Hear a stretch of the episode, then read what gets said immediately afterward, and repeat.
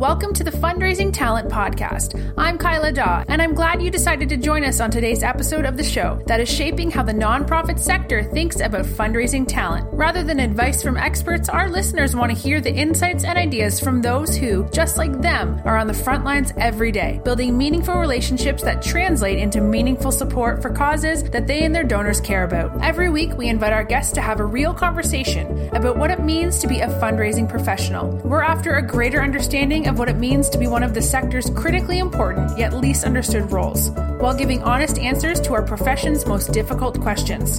Thank you for joining us in this episode of the Fundraising Talent Podcast. Here's your host, author, fundraiser, and master trainer, Jason Lewis.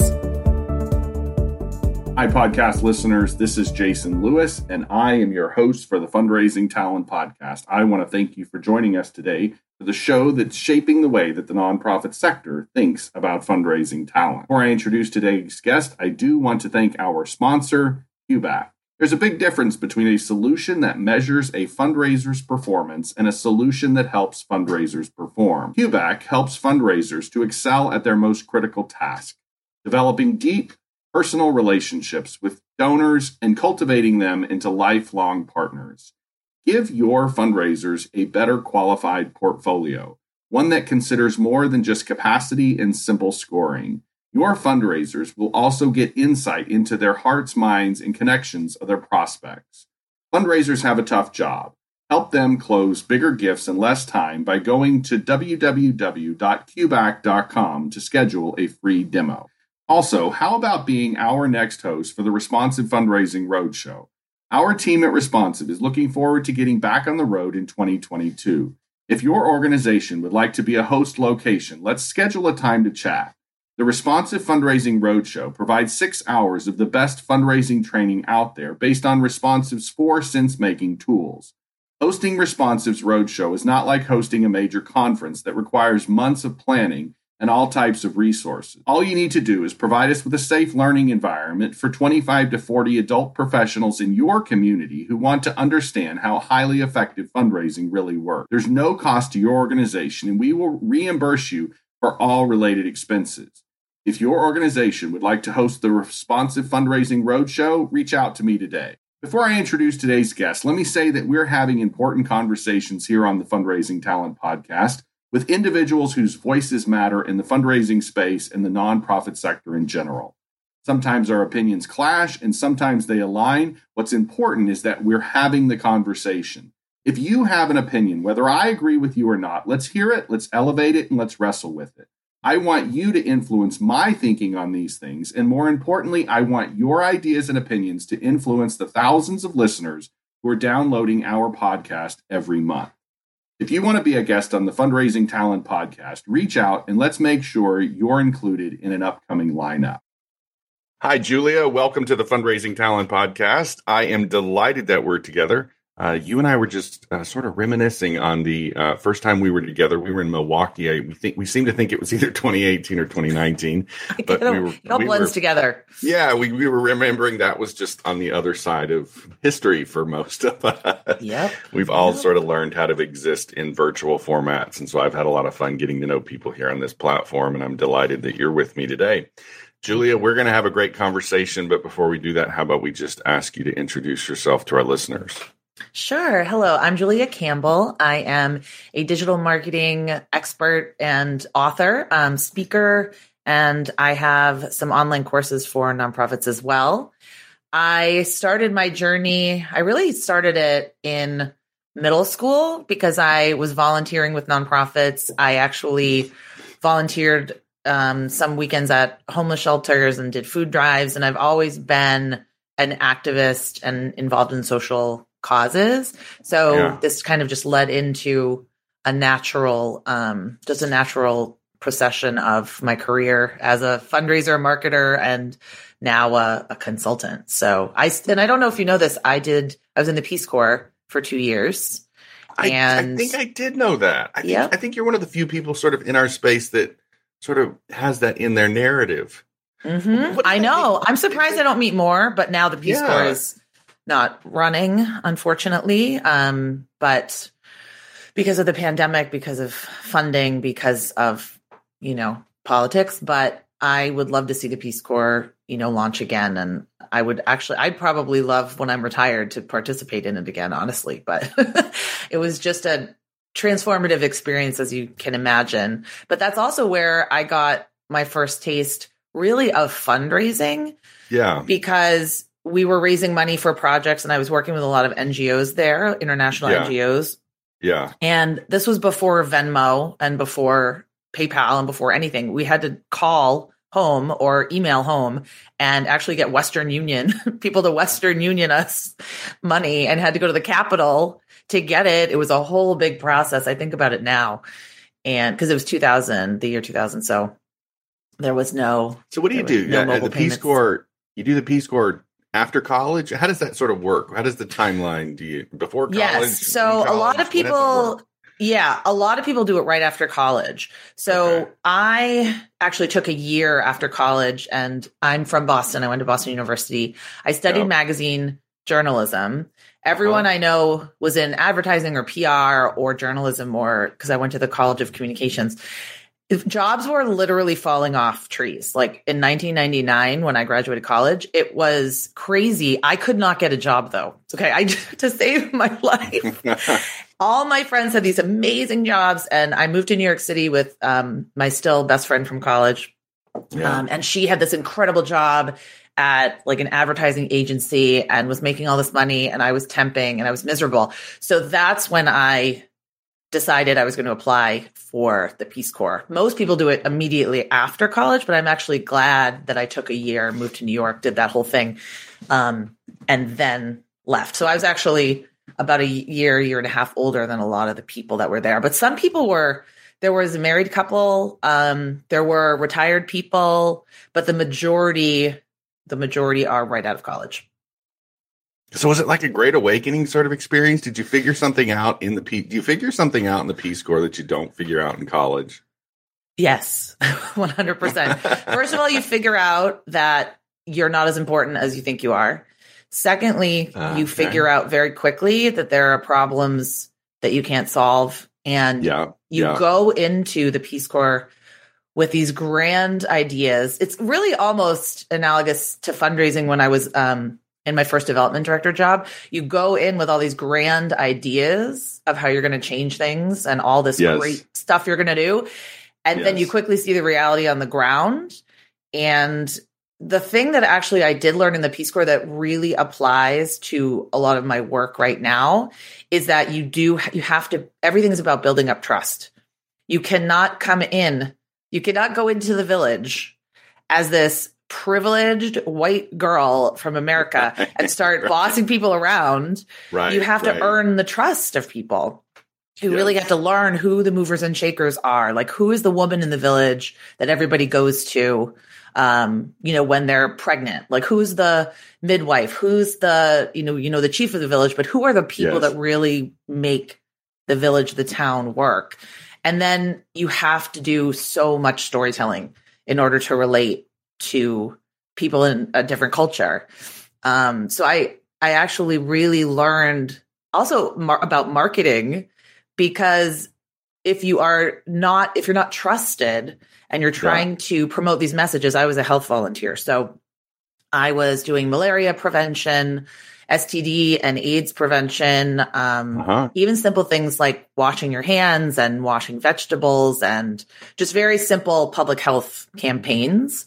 And so it was it was kind of like marketing, um, but you you had to have the right people deliver the right message in the right context, and you had to do a lot of listening and learning first. I would say I was probably there about a year before we ever did any like official campaign because it was just a lot of listening, learning. First of all, it's completely different language. So in Senegal, they Oh, speak. French, but in my village they speak Pular, Fulani, um, and Wolof. So you had to completely learn a different language and a different culture. And it was, I just, I decided to do this because I didn't want to be a backpacker. Like I had backpacked through New Zealand and Australia in college Yeah. and I took six months and I I was I was still studying, but I was I backpacked around and I didn't like the backpacker lifestyle. Like you're just in a different place every night. Yeah. You don't really get to know the people. You don't really get to know where you are. So Yeah. I wanted an experience where I could really live somewhere and immerse myself in the culture. So yes, it was, it was pretty Gosh, incredible. That's a really good. That's a fantastic story. And I'm sitting here thinking, okay, Julie, you got to tell that story more often. You got to put some more layers in it um, because there's so much. There's so much Yeah. that you just said in three minutes that makes sense of what probably a lot of us in fundraising. You know, we don't want to be nomadic and constantly moving around. We need to probably be rooted. And I mean, just just that final thought there has got me thinking that. Maybe two. I do need to tell that story. You do. I'm serious. if you if you yeah, just put some put some. You, you know what the layers are. It's your story, but uh, yeah, right. I tell it that in my in my storytelling book, my first book, in the Yeah. intro. Um, but I, d- I don't in the second book. So you're absolutely right. Yeah, what would a yeah? I mean, if we if we if we required all, you know, junior fundraising recruits to to to do something similar to the Peace Corps, where they had to um, immerse themselves in a culture for a year before they really expected themselves to be able to change. Because you know that's what we do in fundraising. We think we're going to change the world overnight, and Yep. good luck. Well, right? it's another example I can give is I'm on the school committee here, and Yeah. it's the same thing. You come into the school committee, you get elected, you have grand plans, and oh my, like, then you see how the sausage is made, and everything is very slow and bureaucratic.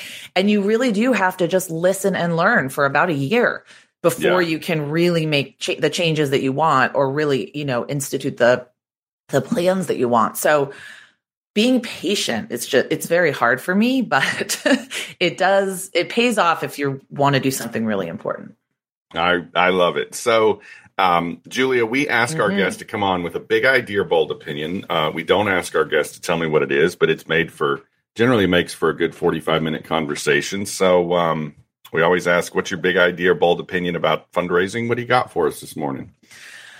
Well i mean it's it's just something that i've been thinking about it's something that's been bothering me but i Mhm. it actually stems from a conversation that we had in milwaukee so the the goal that nonprofits have of course is to constantly build this pipeline. They need to have the pipeline of donor prospects. They need to have donors coming in from all angles. Um, they need to constantly be building this pipeline. But the problem with small nonprofits is that they end up doing a really abysmal job of communicating with current donors Yeah. and cultivating them Yeah. because they're marketers as well. So the mar- you're the marketing team, you're the fundraising team, you're the social media team, you're the donor relations team. And I work with mostly small shop fundraisers and they're so focused on building their email list or their social media following and you know, I'm a social media marketing consultant, but they don't look around at the donors they actually have or thank and report um, with the donors that they actually have. So in my opinion, this really demands a choice. Small shops I really think need to recognize that marketing and fundraising are distinct careers, distinct Yeah. industries. Look at marketing and sales. Look at advertising and marketing. They're all different things and none can be done well if you're constantly shifting gears and splitting your time between them. So what I usually tell my clients, I say you have to really make a decision where you're focusing your time. And look at Yeah. look at what marketing requires today. It requires you to know Facebook ads, Google ads. It requires you to be on top of social media trends. It requires you to know email marketing and websites and blogging and even podcasting. Some nonprofits are doing podcasting because marketing is all about getting new eyeballs on your cause and getting visibility. Fundraising, I feel fundamentally, and I'm, I think you agree with this, is about you turning those eyeballs into donors, but then cultivating those donors. So until we recognize that marketing is should be kept almost completely separately. I mean, they do, they're no, not going to work at cross purposes here and they should be Yeah. t- a team. But until we stop putting all of the tasks on the fundraiser's plate, we can't expect to get the results that we want. And this stems from a lot of the jobs that I had when I was the development and marketing director and volunteer coordinator at a domestic violence shelter um, when I lived in Virginia. And what I found really quickly was that I loved the marketing piece. Like that was where I wanted to spend all my time.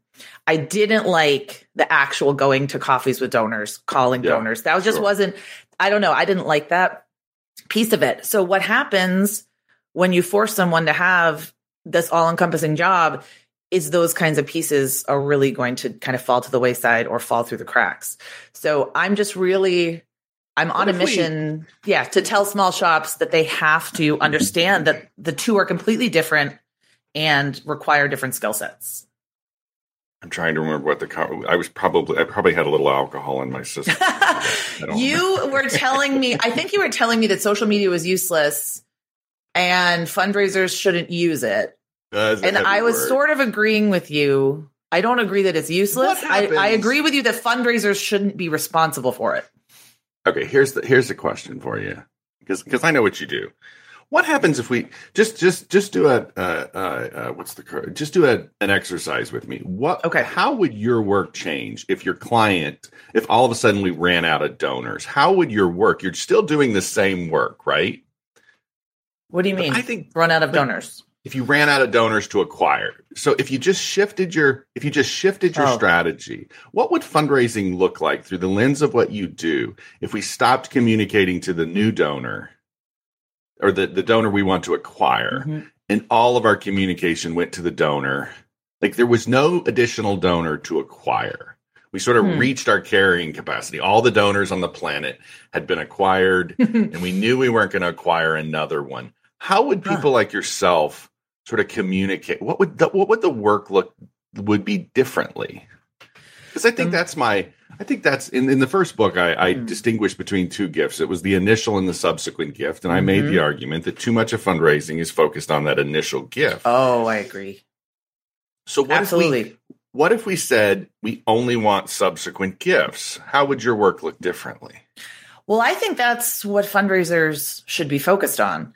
Oh, I So marketers should be focused on the first gift. Sure, yeah, and like fundraisers that. should be focused on sustaining the gift or doing the research looking through the database like i like i said the other day i talked to pamela grow Yeah. and we were talking about our worst nonprofit gift experiences and she was Yeah. saying that she had donated to um, a veterans organization she'd seen uh, someone post about it on instagram and she was instantly drawn to it because her dad was a veteran and and she's very involved in those kind of causes. She became a monthly donor right off the bat. She said she donated to them for three years, never heard like a word from them. Yeah. Never got a thank you, never got a call. And she said that's a missed opportunity because I could have been a major donor to them if they'd reached out. And if they'd noticed, hey, there's somebody that doesn't live in Michigan um, and Steven Shattuck actually talks a lot about this the hidden gems in your database. If fundraisers had more time to look through and be like, oh, this woman is not from Michigan. She's giving $20 a month. May- that's interesting. Maybe I should call her up and see why does she give? What is she doing? How is this important? Um, and, you know, is there potential for a longer term relationship there or even just to say thank you? So we get so focused on what happens that is initial the, yeah. gift that Yep. initial gift is creating so much noise and it's creating noise in two different ways it creates so many tr- transactions because 80% of the gifts that that come come in along with pamela's gift Yeah. don't really have any inclination to give again Mm-hmm. and then and then so many of our fundraisers have spent their entire careers sort of becoming professional initial gift securers like you might call them Mhm. and so it's creating so much noise and so Yes. i, I Well, think think, of- that's yeah. essentially if we could get more people to sort of uh, you know hinge on the notion that fund I, I like what you said i mean if if marketing is about the initial gift and fundraising is about the subsequent gift Mhm. but that fundamentally changes the role of the fundraiser and that Mhm. fundamentally changes the nature of the relationship doesn't it Absolutely.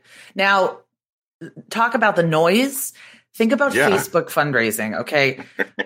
All day, every day, I You know spend sure you time know answering noise. questions about Facebook fundraising Yes. because people are so hung up on the fact that they can't get that um that they can't get that second gift. But Facebook fundraising is really actually about marketing. So it's not about building your donor file. It's about getting the word out. Like if I start a birthday fundraiser for, you know, the local food bank, my friends and family see that. A lot of other people see that. It's about getting exposure much more than it is about building that donor pipeline, you know? So I think we're focused on the wrong things. I think Facebook fundraising is should be a huge piece of what the marketing team does. The fundraise, fundraising team or person can certainly weigh in. And obviously Yeah. the people that are donating their birthdays, you want to talk to those people. But we're just getting so hung up on like the little tiny gift and we can't communicate with this donor and then what about the donors that we already have that we have their we name and email we don't communicate with them either I don't I don't think we ever learn. Like I'd love to do it. You and I are going to go on the road together because we're going to figure out how to teach a. I don't have any problem with social. I don't have any problem with what you do. You and I need to figure out how to teach fundraisers how to focus on the subsequent gift through everything that you teach. How do you mm-hmm. how do you help an organization yes figure out how to get through the noise and use these electronic platforms that an individual like yourself is advocating for and then how do you also fi- find the in pamela's case how do you find the pamelas through all of that Mhm. and in some way how do you design it i, I want to go back to your um you, you said you're on a school board right yes so I think what we've watched, I, I've talked about this with someone else on the podcast recently. So think about this paradigm of the initial and the subsequent gift. Well, in the forthcoming book, I'm talking about the difference between the consumer and the citizen. I think the Mm. initial gift is a consumer and the subsequent gift is a citizen. And so it's a different way to communicate. And the citizen is usually someone you're communicating with, like it's a dialogue. Yep. And my guess is those board meetings lately, if you've had if you've had board meetings like most school boards have had lately, oh yeah they're a mess. they're a but mess. they're actually quite healthy because they're dealing with all of the fiasco that's happening sort of in our world right now. oh yeah And I don't know that we've learned as fundraisers how to have those messy conversations. And the oh, initial no. gift's never going to give us that. That's what Pamela's asking for. Pamela's asking somebody call me up, take my Yep. feedback. I might Yep. even tell you that you suck at what you're doing, but in the process, we'll build a meaningful relationship on it. Isn't that essentially the way this is supposed to work? I think that's absolutely the way it's supposed to work. So for me, what I encourage fundraisers to do is just do more communication than you're doing. So a lot of times a fundraiser slash marketer slash volunteer coordinator slash everything will will I'll Yeah. work with the small shop fundraiser and they'll say, well, you know, I don't want to email too much. I don't want to e- they email four times a year. I had one client that sends four emails a year to their donors. And I thought, okay, if I delete one of those, then I've only heard from you three times yeah, and it's via email. yeah, It's not even a newsletter. It's not a phone call. It's not anything that, um, you know, it's just this medium that maybe my email changed. So now I'm not hearing from you at all. So I think what fundraisers need to do in their communications, which is what I teach, is to stop being so scared of communicating and to communicate more than they think they should. Like you don't have to send a 27 page newsletter every week, but you should be checking in um, Yeah. more than two, maybe, I mean, two, three times a month. I usually recommend weekly, but uh, for some fundraisers, that seems that's going to make their head explode. But if you're not constantly top of mind, like the goal should be just like for us, like in the business that we have, like in consulting, in speaking and writing, you have a follower, then you want to turn them into a friend, and then you want to turn them into a customer. sure. It's really rare that someone just goes from like a follower to a customer right. because you have to build that trust, like I was talking Yes. about. Yes. So that's also what you were talking about. We need to spend much more time in the friend area, you know, like let's make these people really feel like they're part of a special community. Let's make them feel like, make them feel proud and excited to support us. And then when you do ask for the subsequent gift, it's so much easier. But if you have not communicated with them all year, or if you don't have really effective communications. I mean, if you're just sending out promotions all the time, then right, we're broadcasting. That's I had a guest on here, a gentleman who does a lot of direct mail up in uh, in in um, Canada, and he was saying that a lot of what fundraising sort of suffers from is that our older generations are sort of come from sort of the broadcast era, and Yes. now, I mean, you think about like what we're doing here today. You and I are going to literally have a forty-five minute conversation. We're probably going to, you know, stumble over our words and interrupt each other, and I'll probably throw in a curse word or something that I shouldn't, et cetera, et cetera. But we're not going to we're not going to clean it up. So we're not going to we're not going to go through the editing process. And I think I Mhm. think what I'm hearing you say is is that you want people to to you know if if I'm putting out a weekly some of the like for example and you, you see this stuff we do we both do it on linkedin some of the most some of the most sort of stuff that i get the most meaningful responses from are the things that literally come right off the top of my head in a mm-hmm. moment that you know i'm smoking a cigar on the back porch or something or you know don't even plan it it's not broadcast it's not prepped I Yep. think that's what you're sort of telling fundraisers they got to learn how to do. But if they're always communicating to the donor that they don't know, they don't learn how to do that. They don't learn that no. instinct. And the problem is we communicate to the donors we have and the donors we don't know in the exact same way. with the exact same message. And that to me is crazy town. Like you need to that's why the difference between marketing and fundraising is so vital to like draw that line because the communications that you have when you're casting a wide net are so much different than somebody that's raised their hand and said, "Hey, I like you. I signed up for your email. I want to learn more." So what happens is we just lump everybody together and our message gets really muddied and it's not clear and it's not attracting anybody and it's not compelling. So I see that all the time um, on social media, which is, you know, what I do and what I teach. I really believe like social media, it needs to be the basics of what you do, the stories. It needs to be simple. It needs to be visual. Stop trying to tell me all the intricacies of your programs and your thing because I don't know if I like you yet. You know, I don't really know if I like you yet. Once I get on your email list, once I make a donation, go for it. Tell me everything, you know, tell me more, dive deeper into things, get more, you know, use jargon and use um, all the terms that you want and draw me in. So there has to be that kind of communications journey. But I think everything we do, we just sort of cut and paste it and throw it everywhere, like you said, broadcast, and it's not effective. It's not going to work. So this notion in the the new book, this idea between a a, a consumer and a a consumer and a citizen. I love I that. think if you, th- I, I think it's fascinating, and loop this back to where we started before we even sort of got into the meat of this conversation with you and the Peace Corps. Mhm. Um, I think fundraising. So I take it back in the forthcoming book all the way to the beginning of the 20th century when basically fundraising sort of emerged from PR marketing and advertising, these consumer oriented sort of sciences, Hmm. you know, in the in the halls of consumer science. And I think if we were more rooted in citizenship and, and we we started thinking about the idea that once once you receive that initial you know giving tuesday for example you're going to generate hordes this is where the pamela story Yeah. comes into the mix Yep. you know the pamelas of the world are donating $125 on giving tuesday there's got to be Mhm. in my in my opinion on giving tuesday is totally evolved much more positive as long as we understand that there's Yes. a, there's a citizen like relationship Yes. that happens on the other side of that first gift. Yep. How do we And get that- people yeah. to think that way?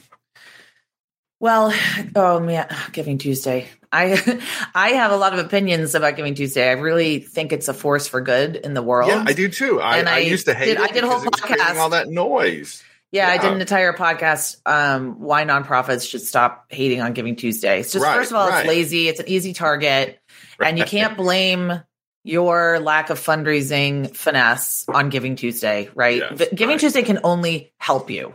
Yes, Right, if you yeah. spend ten thousand dollars and all your time, and you get one donation, that's one thing. But what happens is people just send out a couple of emails, and they send the same emails to their donors as non-donors because once again why would we segment why would we actually bother to you know send a different email to our monthly donors than we send to our donor prospects so it gets it just gets this bad reputation.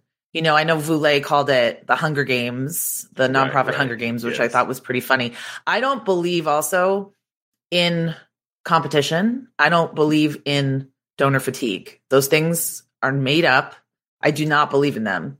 I believe that if you are standing up for what you believe in, if you are authentic, if you are communicating, if you're real, if you are solving a problem that needs to be solved and you're telling me how I can help solve that problem, then I'm not going to get tired of hearing from you. Yes, if you're sending me spam all the time and promotions and you're not actually showing me the impact, then yes, maybe I will get I'll get tired of bad promotions, but I'll give somewhere else. I'm I'm not fatigued of giving. Donors are not fatigued, okay? They might be economically they might be a little bit less able to give now, but I don't believe in donor fatigue.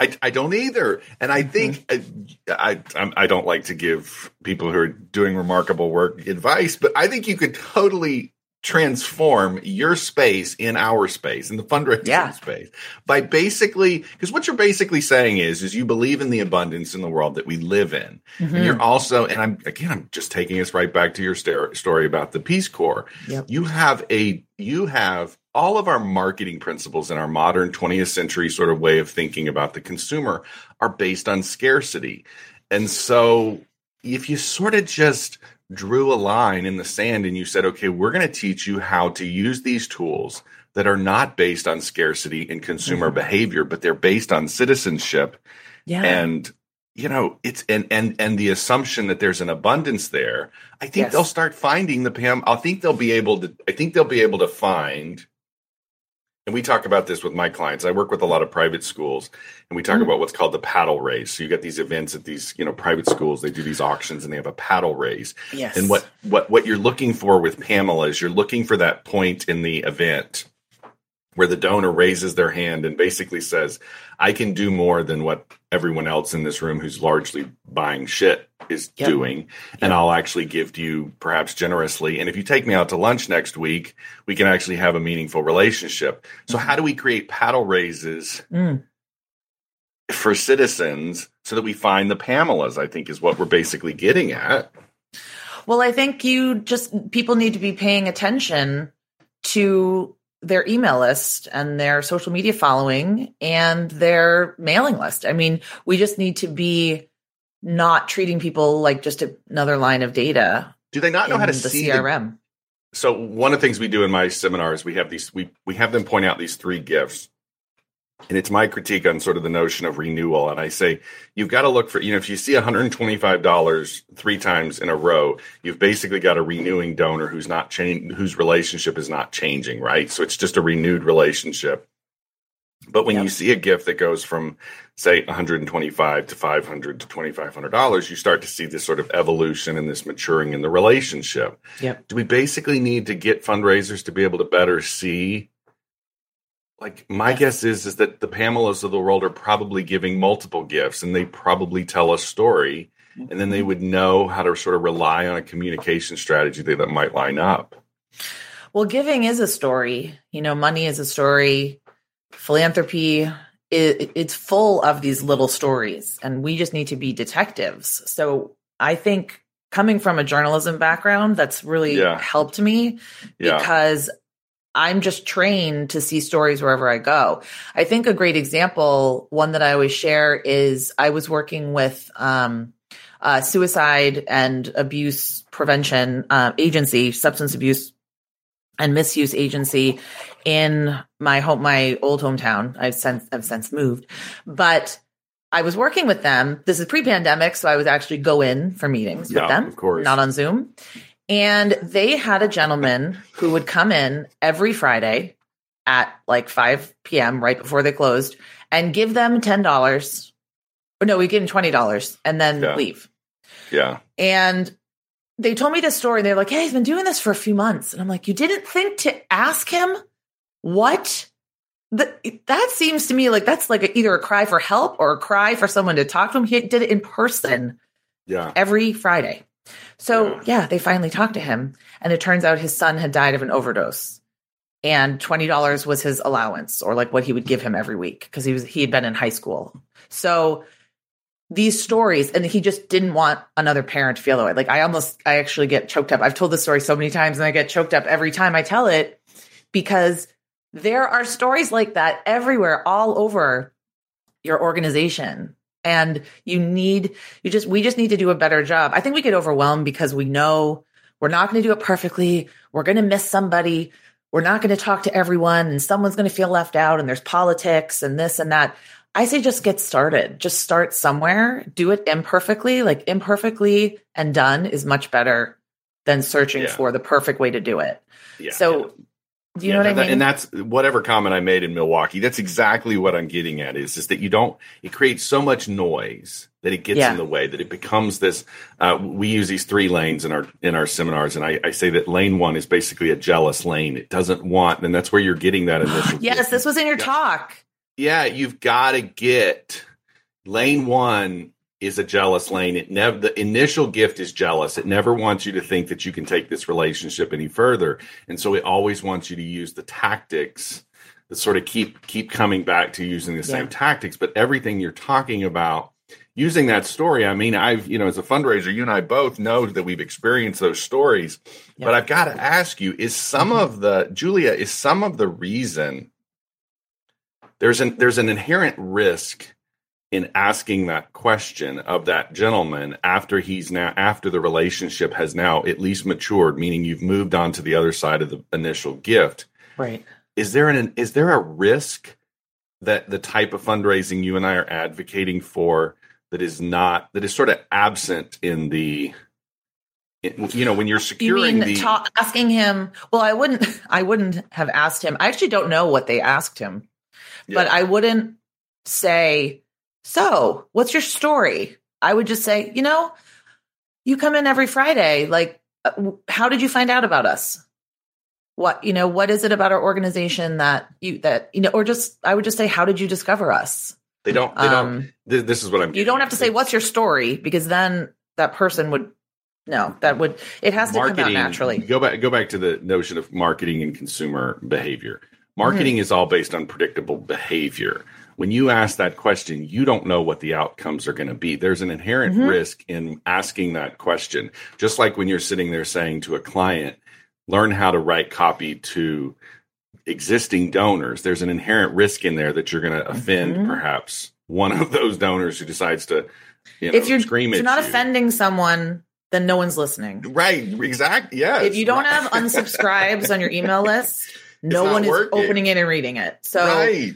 yeah, you have to really you have to get used to rejection, and of course, if you're a fundraiser. But that's That is why people don't board. send those emails. That's why That's people do not school board. Yeah. That's your school board meeting.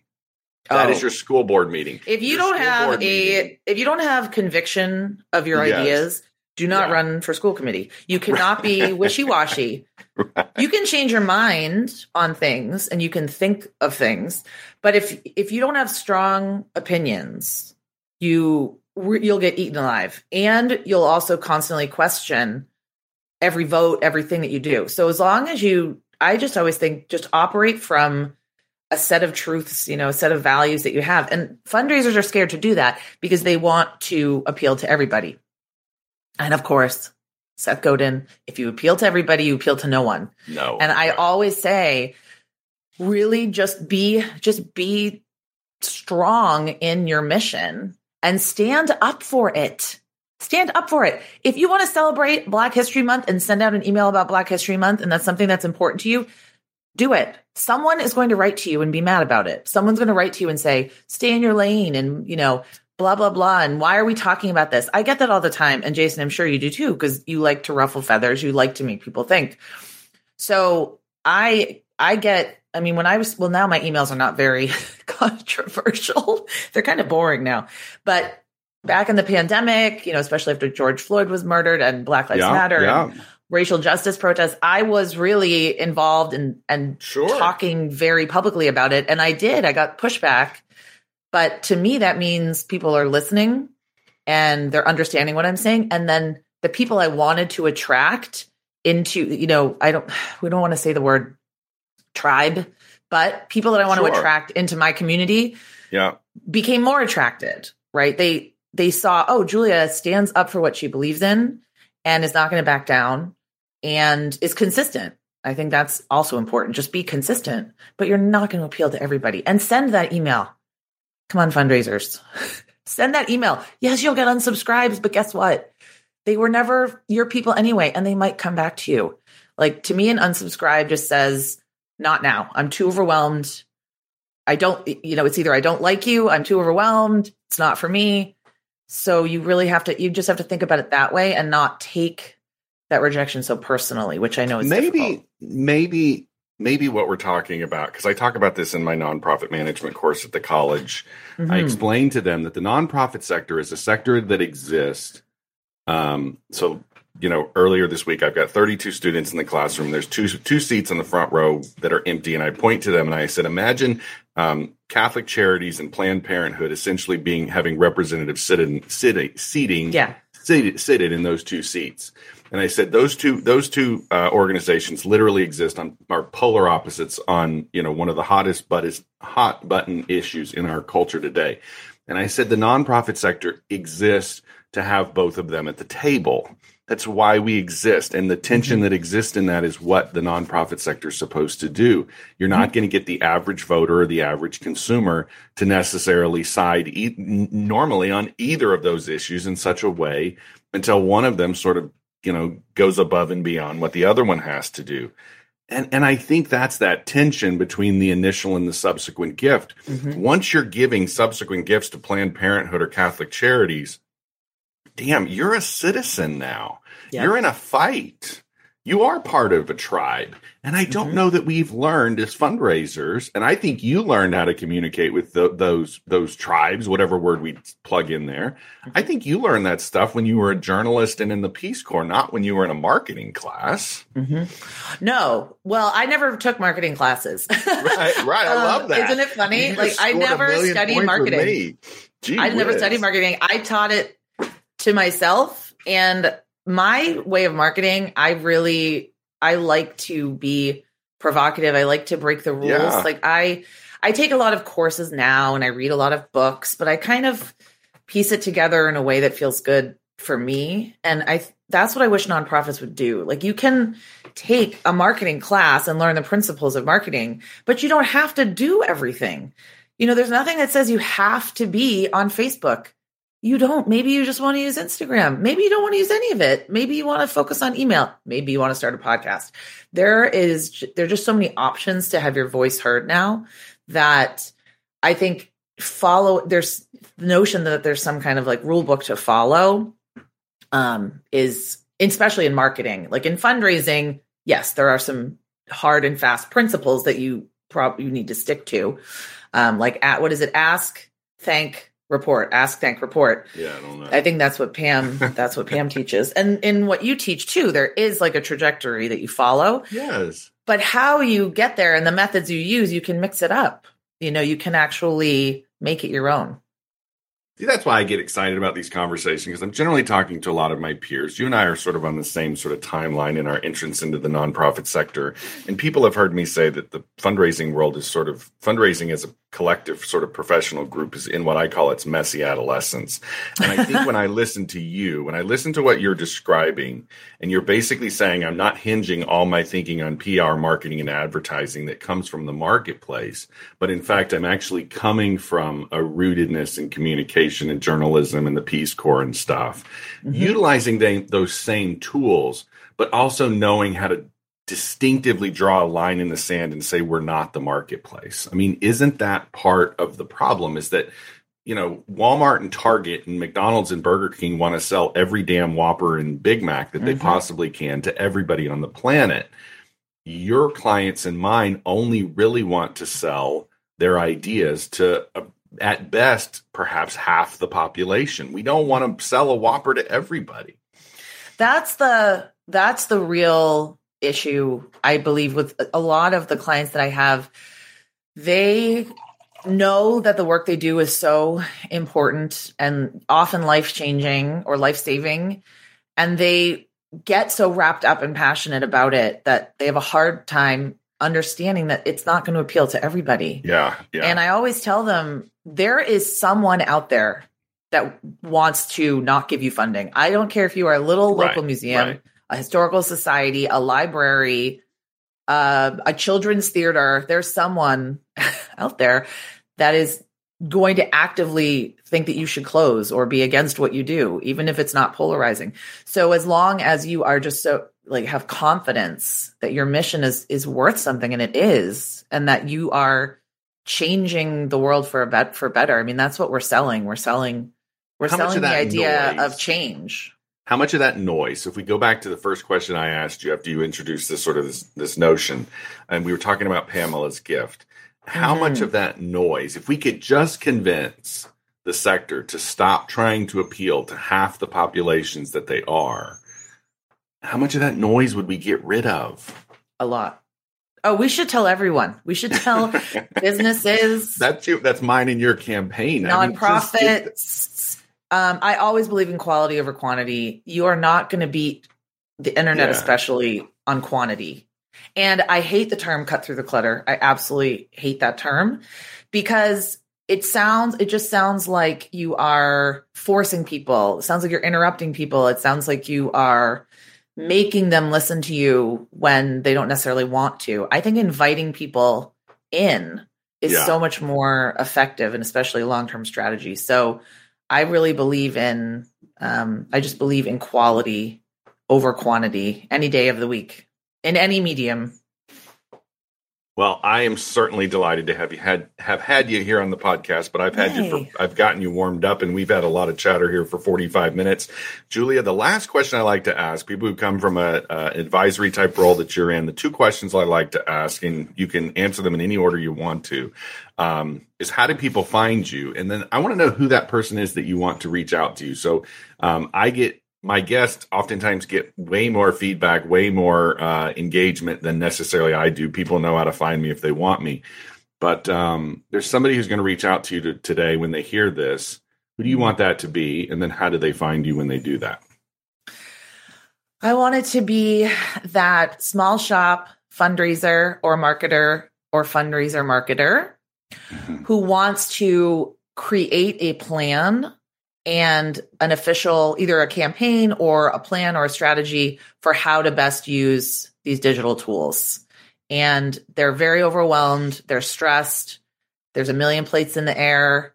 Maybe they have been tasked with running a digital fundraising campaign for the first time because of COVID, an event went Yeah. south or something. So Yeah. that stressed out, overwhelmed, but ambitious and wanting to be creative, small shop fundraiser. Oh, and where can you find me? yeah. Um, Where do they find you? I am, my website is jcsocialmarketing.com and my podcast is Nonprofit Nation. So if people are listening to this, hopefully they listen to podcasts a lot. So just look up Nonprofit Nation wherever you get your podcasts. And that's generally the best way to hear uh, me and the conversations that I have with my guests too. Julia, it has certainly been a pleasure. You're always welcome back. Yay. Thank you. Thanks, Jason. Have you read the book that nonprofit leaders and fundraising professionals alike are calling a must read? In this pocket manifesto for today's fundraising professional, Jason deconstructs why many of us find ourselves working for organizations where we cannot accomplish our goals. These same organizations are notorious for rapid turnover and high donor attrition. To avoid this all too familiar path, Jason offers direction from those who want to be recognized and admired for their work. The war for fundraising talent challenges our ingrained beliefs and assumptions about how effective fundraising really works, and it questions the prevailing wisdom hiring decisions and donor behavior. Published by Gatekeepers Press, The War for Fundraising Talent is now available on Amazon and other major retailers.